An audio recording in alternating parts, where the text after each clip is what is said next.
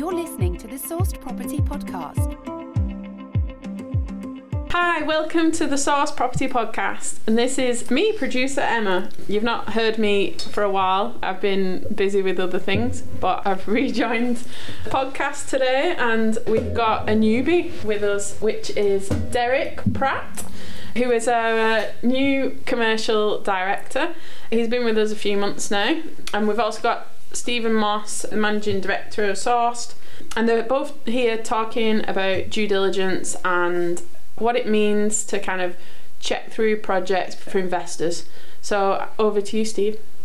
Thank you very much, Emma. Firstly, I want to understand how Derek's managed to get away with uh, not doing a podcast and be here for three months. So that Yeah. doesn't make any sense. So he's done well there avoiding that because usually you're dragged into something day one. So well done, Derek. I consider that a success. Do you Absolutely. want to introduce yourself a bit more, Derek? Tell us about you and Okay, yeah, thanks for that. Uh, my name's Derek Pratt, as uh, alluded to earlier, commercial director here at Sourced Capital.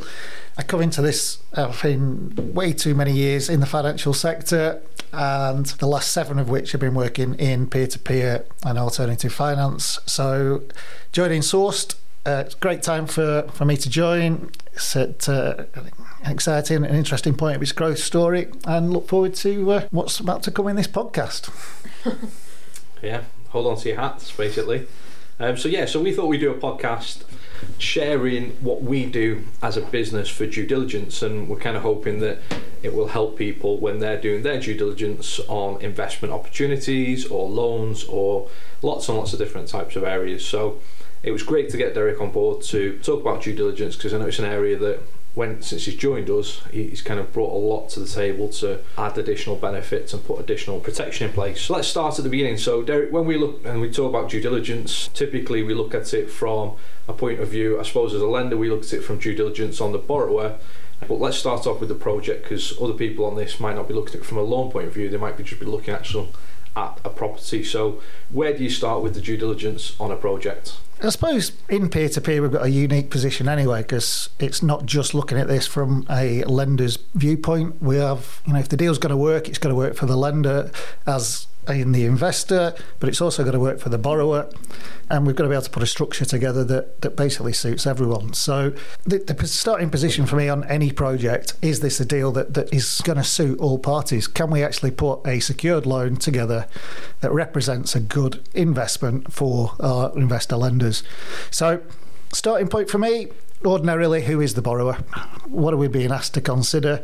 What is their experience? Is that appropriate? Have they got the ability to basically take this scheme this proposal from start to finish within the anticipated time period within the cost allowances that we've got in that loan and to remain compliant with all regulations and deliver a quality product for any development any scheme? That is the basic outline of, of what I'm looking for. The keys as I say, alongside the experience are those those issues of time and cost, quality, and compliance. They're the key key drivers on any deal. If we can do that, get the security position right, then it should work for both borrowers and lenders. That's where we're at. You know, is it the right product? Is it the right location? Have we got a definitive exit? And you know, if it uh, if we can do something where it it gets repaid, the borrower is successful, profitable, the lenders get the money back, return their interest, then we as a peer-to-peer lender have done our job properly. how about for like those borrowers that are new to to lending or new to developing? Do Sourced Capital uh, lend to those types of people? And if so, do they need to bring something else to the table to kind of make sure they tick that box? Great question. The advantage that we have as Sourced Capital is that we're able to look at each deal on its individual merits. So, yes, you know, and, and I'm mindful that I just mentioned earlier regarding the client's experience. So, they might not have a massive amount of experience, but they might be bringing to us a scheme that, you know, it, it's it's a great scheme. So if they take this out to the wider world, who have got a tick sheet mentality as to what is and what isn't allowable, and they've got policies and guidelines that say you have to have X years of experience or you have to have X number of projects behind you, they're never going to get a chance to get that experience or those number of projects behind them. At Sourced Capital, we can and we will look to help those potential clients. So short answer to your question is yes, we can help them. Longer answer to the question is we will look to, to help them through that scheme. If they need guidance or assistance, that you know, we'll help wherever we can, but we'll also introduce them to the wider professional network as that's needed. But yeah, it's a great question, and we're delighted to help people. In terms of taking it a bit more sort of granular, and you know, let's look at it. We, we're a uni model, as you said. We, we've got franchise network, which is a little bit different. But let's look at it from a franchisee's view. So, franchisee finds a property.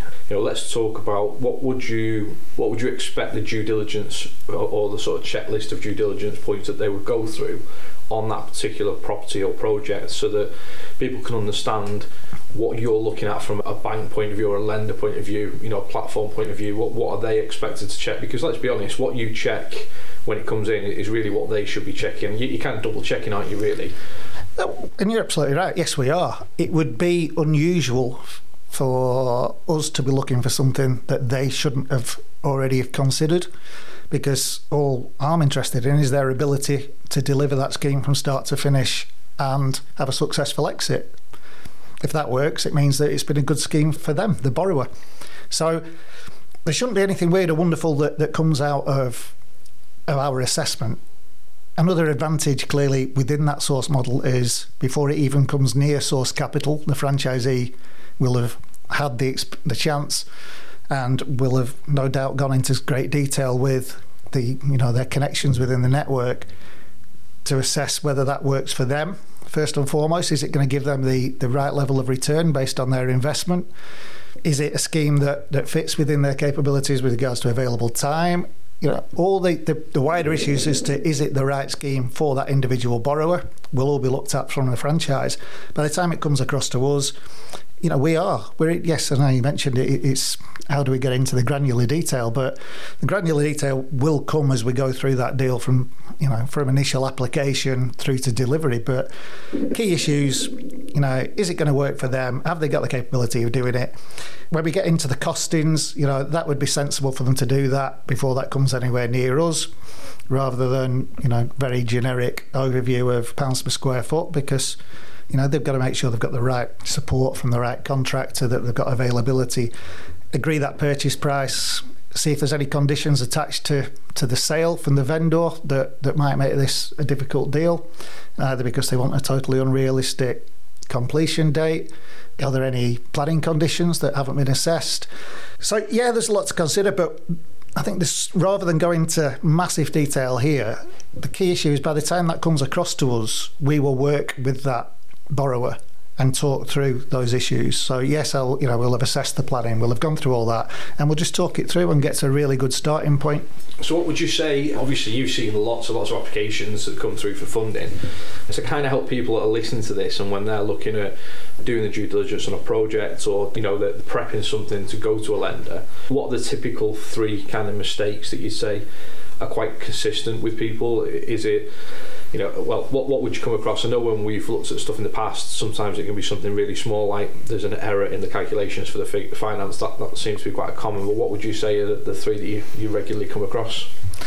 I think the first one is covers a lot of the deal, but is is perhaps a little bit over ambitious. So dreaming, people dreaming or hoping, or is it that?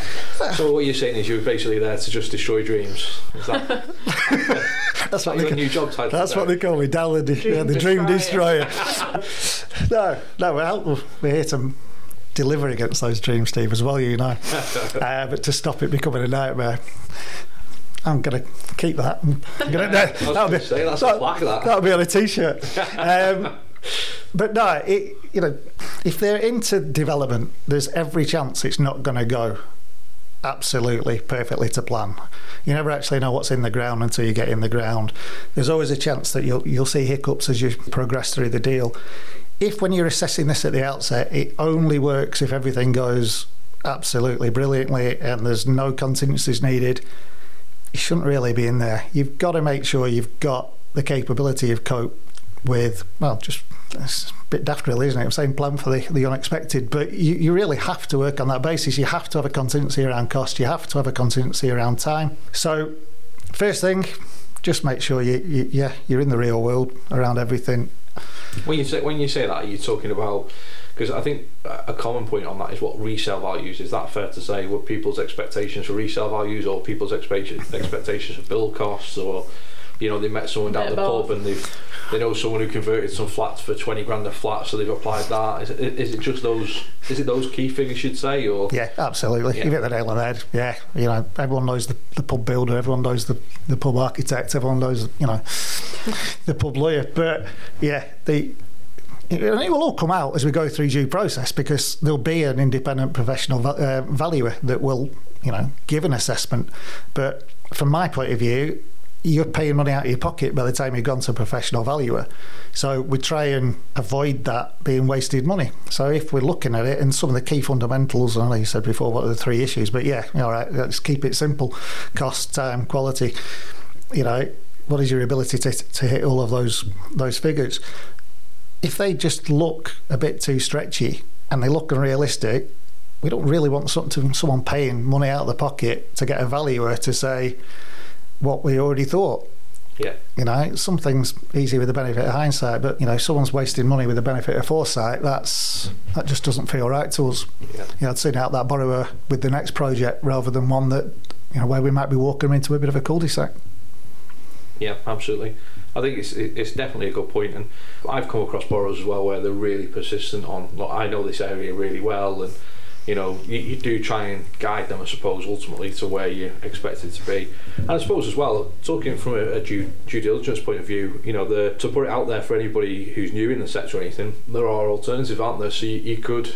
You know, rather than spending two, three, four thousand pound on a, a survey, you could get a desktop done, or you could, you know, there are options there available to to de-risk it in some respects because if you get that desktop done and it comes in around what you're you're hoping for, then it kind of leads you on to get the valuation done, doesn't it? Yeah, uh, we're in a good time, aren't we? You can you can go onto certain websites and they'll give you full details of everything that's being sold in that area, how much it's gone for per square foot, what the average price is for an X bedroom bungalow, an X bedroom semi, an X bedroom detached.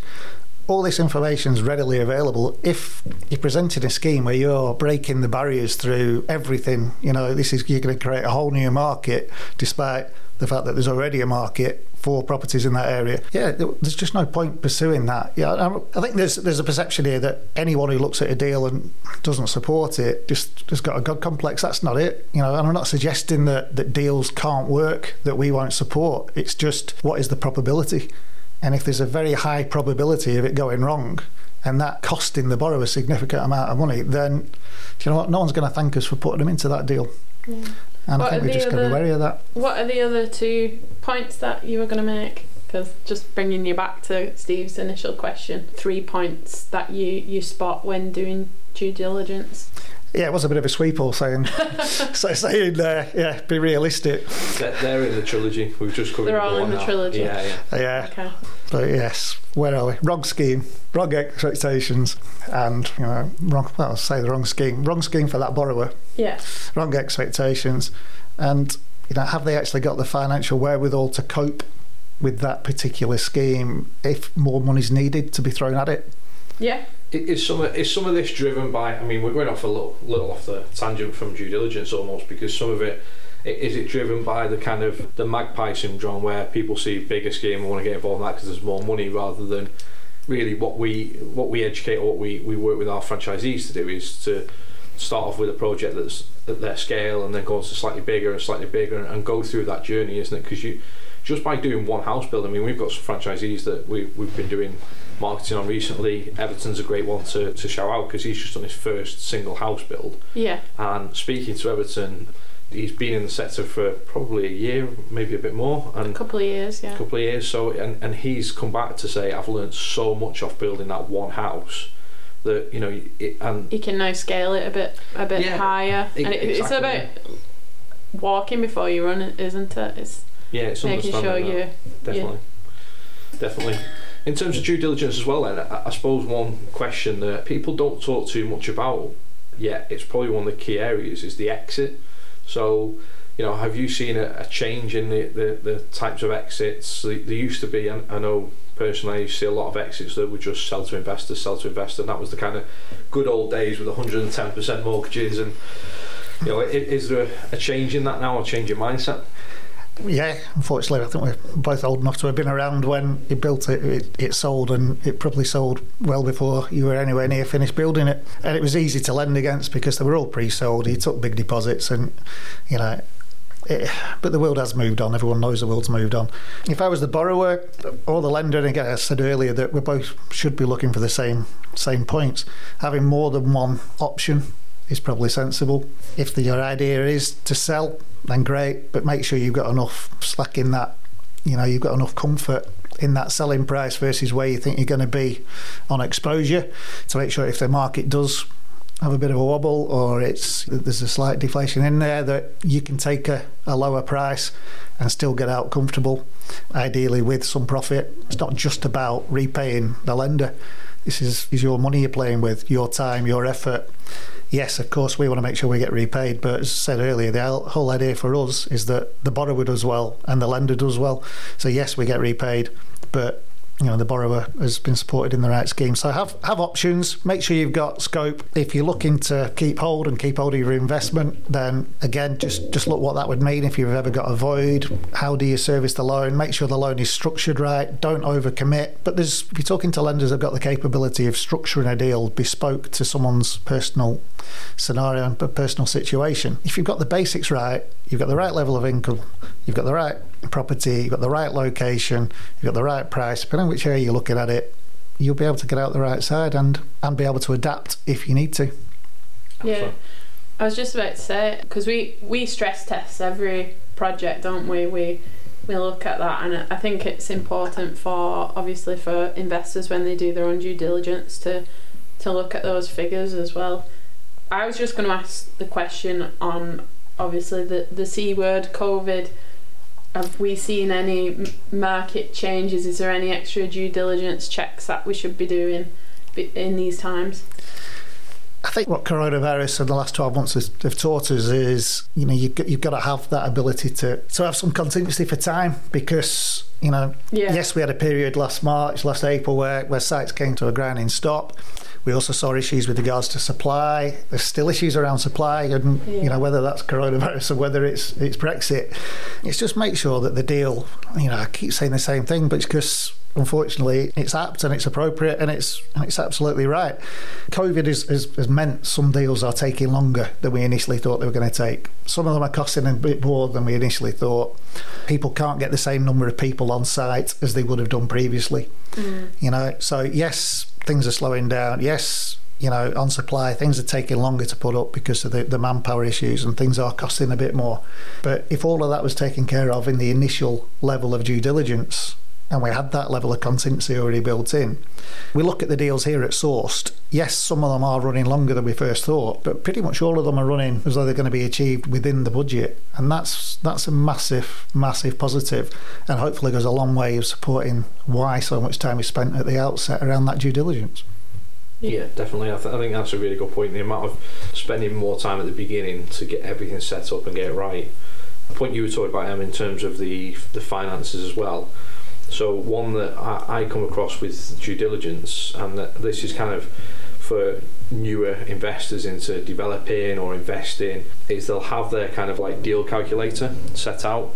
And obviously we've got a deal calculator. We've we've kind of fine-tuned and fine-tuned and uh, all our franchisees use it. So there's what over 150 franchisees using this this deal calculator. So we know that it works well. And one of the questions that I get asked quite a lot and I'm going to throw it over to you Derek as a bit of a curveball is profitability. You know, it's the amount of people that will work to really, you know, they'll put all the figures in, they'll check everything, and then they've got a, a profit margin of 9% or they've got a profit margin of 20%, but they've heard that it's got to be 30%. And the question you always get thrown at you is, you know, what percentage it should I be work to, or what's the what's the minimum I should accept? So, how do you approach that? Yeah, and it's it is a big thing because you know in our world you know, it is one of the numbers that, that you're looking at as far as return on investment. I think there's there's two different sides to this. Number one is is the return for that investor and how that fits within their expectations because it's not just about percentages it's also about timelines you know if people need this money back out of that scheme and they need it back quickly then don't get lost looking at, at the pure numbers around profit just be mindful about your liquidity as well so you know yes you might have a good scheme here we can make 10% and it might be a really good scheme. But once your money's tied up in that, your money's tied up in that. You know, does that mean you're going to lose out on the next scheme, which you also had tied up, uh, lined up as well, because you're gonna, you know, you're not going to have the funds available because you're into the other deal. But I personally, when I'm looking at the, at the deal of the assessment, you know, I might have a deal where they've got significant amounts of contribution in. I've got a great security position, but the actual return in percentages would be lower than maybe a deal I wouldn't be looking to actually support because the security position isn't great, or there's no great, there's no ability from from that client's point of view to cover anything if it goes off track. So as a lender, I'm looking at yes, where's my comfort around the security, around the serviceability, around the exit, around the deliverability, and that might have a lower percentage. The other side as well is from a percentage point of view, it's the pounds, note, shillings, or pence that pay the bills, not percentage exactly. points. Yeah. Mm-hmm. So if you've got a deal that you know you've got all your costs built on the outside edge, you've got a product that you know is going to sell, if that's your exit, or you you've got a product that you know is going to be readily refinanceable if you're going to be holding that as an investment asset. The actual percentage points might not be as big as another deal, but that might be because it represents the risk and the risk. You know, you would expect if it's a higher risk to get a higher level of, of, of reward. So don't get blinded by the percentage. Think about your liquidity. Think about what actually pays the bills, which is the money make sure that probably build those costs in at the right level and, and, and look to well, over deliver. I think it's worth when you're looking at that, when you look at the pound figure, it's also considering. I mean, you might build in, you know, if something goes wrong, but if something goes wrong and you're on a low percentage or low figure, is that going to be what? Is it going to wipe it out? And it, so therefore, is there any point in doing this development and Yep. take it on board and, and potentially move on depending on where it is? So yeah, okay. G- GDVs is another one as well that I wanted to kind of touch on because again, it's it's a really popular point that people talk about when looking at due diligence, and, and more so now because of COVID, because of Brexit, because of the situation of is there going to be a market crash? Is is the the world going to end on Friday? That sort of scenario. How do you look at the GDV and how do you say, yeah, okay, we're going to lend on something that in 12 or 18 months is going to achieve that sort of figure? Yeah, and, and in the world of source, that's that's an even bigger issue because we are a lender who lends against the GDV. That is our flexibility on pretty much every other part of the deal. But the one thing we, we assure our, our lender investors is that the end number will always be no no higher than 70% of the GDV. So, massive question because it underpins everything that we do at Sourced. Is there any absolute science or certainty to know what the world looks like in 18 months? No, no, there isn't. So you've just got to have, uh, you know, you've got to introduce as much common sense as you can to the world. We've obviously got professional valuers, and they're constantly getting updates and guidance from the likes of RICS. Again, no exact science, but these are the people that are supposedly watching this market day in day out and almost have an element of, uh, of driving that market a little bit as well because they are they are putting the numbers in there. But we can't account for a big crash. You know, yes, I was around at various different crashes in the, How in many? the past. Go on, tell Uh, the truth. uh, How uh, many? Of course, a few. no, but yeah, uh, you know, yes, we've seen we've seen recessions, we've seen crashes, we've seen different issues. Who got really stung by it? The people that were massively leveraged. Yeah, absolutely. They were the people that got absolutely the stung by it. We, we were joking before about the 110%, and they were one of the biggest distributors of that, weren't they? And, Yeah. You know, that's where they ended up. There's a lot of things that become cliches for, for good reason because they're true. There was a time where you could make money despite yourself. Now, the people who came through it were the people who really concentrated on, on the basics of, of running good business, good scheme, good projects. Don't overstretch yourself because you know, we touched on it earlier. If it only works in the perfect world, you probably shouldn't be in it. Yeah, absolutely. In terms of you know changing times, and we're talking a lot about how due diligence has changed and, and other things to look at, and, and the whole idea of this podcast is really to share things that we look at and ultimately, you know, what we're coming across because as a business, we're reviewing about 300 deals per week, so you know there's a, there's a lot goes into this. I'm finding as a developer and, and somebody who goes through credit that the things are changing in terms of what other parts of the jigsaw are looking for. So let, let me kind of explain that, and, and you might be able to add something to this in terms of SAP calculations. So it's not something, or you know, your, your noise and, and those sort of calculations that seem now to be one of the most important things you've got to have. When before you didn't look at them, did you, until the end or till very close? And things seem to be changing in the development world with that. You know, the one you just mentioned, you know, if you're not aware of it at the start, you're not planning for it. It's a bit unfortunate because it's the last thing you've got to pass, sorry. So, So it's quite a big shock for a lot of newer developments, uh, isn't it? You, uh, well, if you've not developed in what the last 12, 18 months, maybe, it's going to be a big shock because now suddenly you've got these things that have been in the background and you typically deal with them as you're going through. But now everything it- it's been brought up front, hasn't it, in terms of like your noise, your the different approaches, I suppose. yeah, it, it- you know, the environmentals are, are, are huge. Absolutely, of course they are. And not just in, in construction or, or development or property, it's, it's across the whole world, isn't it? The whole environmental thing. So the point you make isn't just about that one item, is it? It's a much wider item. You know, take as much advice on as you can. Have those professionals that will give you a bit of guidance at the start.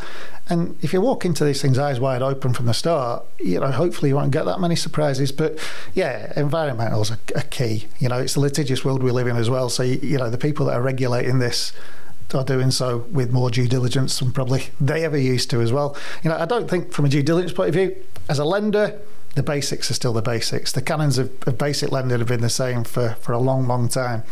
The only thing that's changed is that people tried to do it by cutting corners and thinking that there was no way you could lose money. And unfortunately, you know, you've only got to look at uh, some of the big, big names to that, that, that struggle to find out that it's very easy to, to lose money. Lending money is easy, getting it back, that's the tricky bit in it.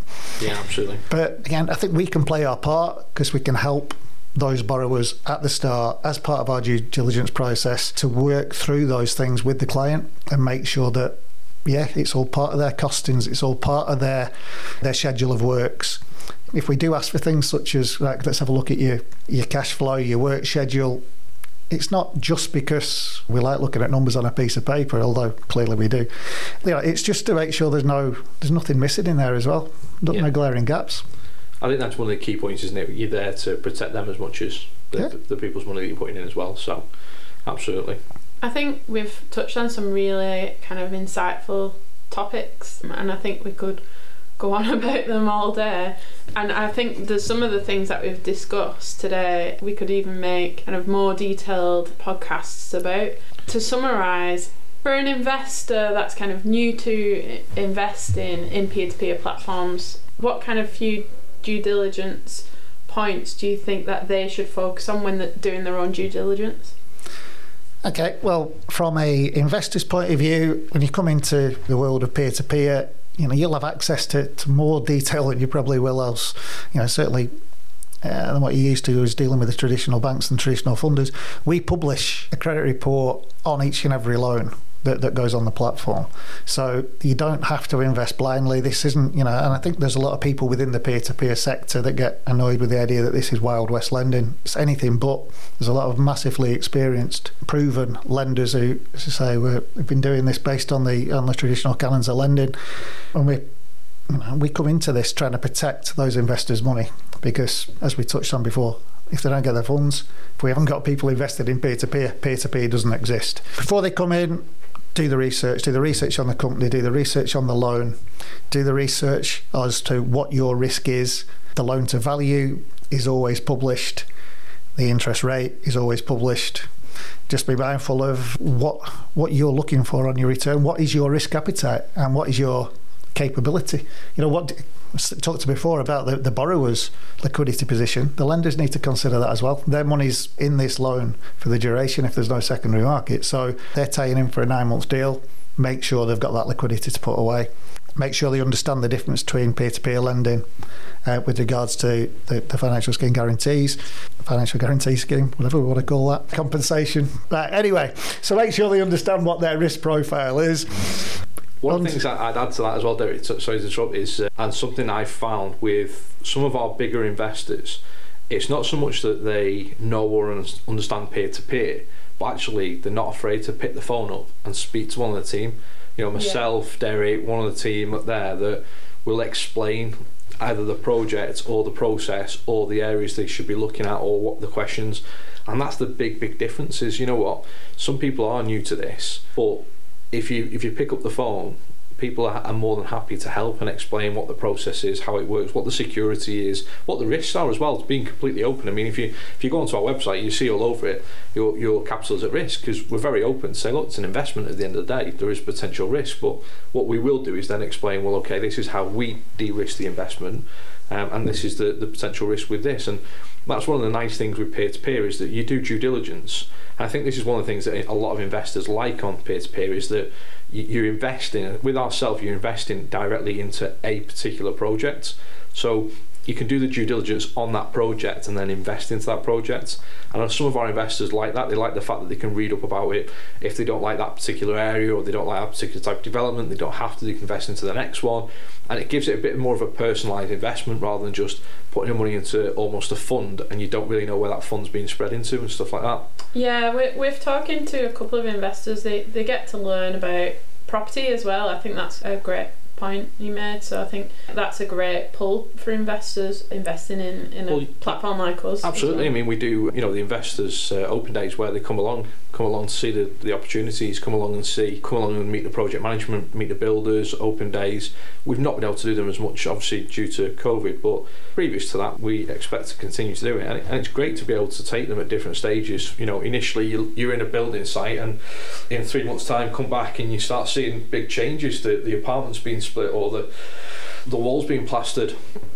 And there's so many things you can learn just by visiting and doing that. But some people they don't have the time to do that, which yeah. is understandable. But there's a lot of people out there that have a genuine interest, and this is a great way of investing, earning commission while you're learning about property or learning about the due diligence process. Earning and learning. Yeah, I think the one one thing I would add onto that is not just you can pick and choose which particular scheme suits your your appetite and your investment interests. Even there isn't a single scheme that that comes that we won't have seen you know, we know the borrower will have been on there. We understand the, the process from, from day one, but we also monitor and manage that build all the way through. So if you're invested into a development, you know, yes, of course you can. As Steve says, you can speak to us at the start because we'll know all about that and we'll have assessed it and we'll do whatever. It, but all the way through that that deal, as that progresses, you'll be kept informed. So if there's a yeah. monitoring surveyor report that's been done or we've been on site we'll put an update out to lenders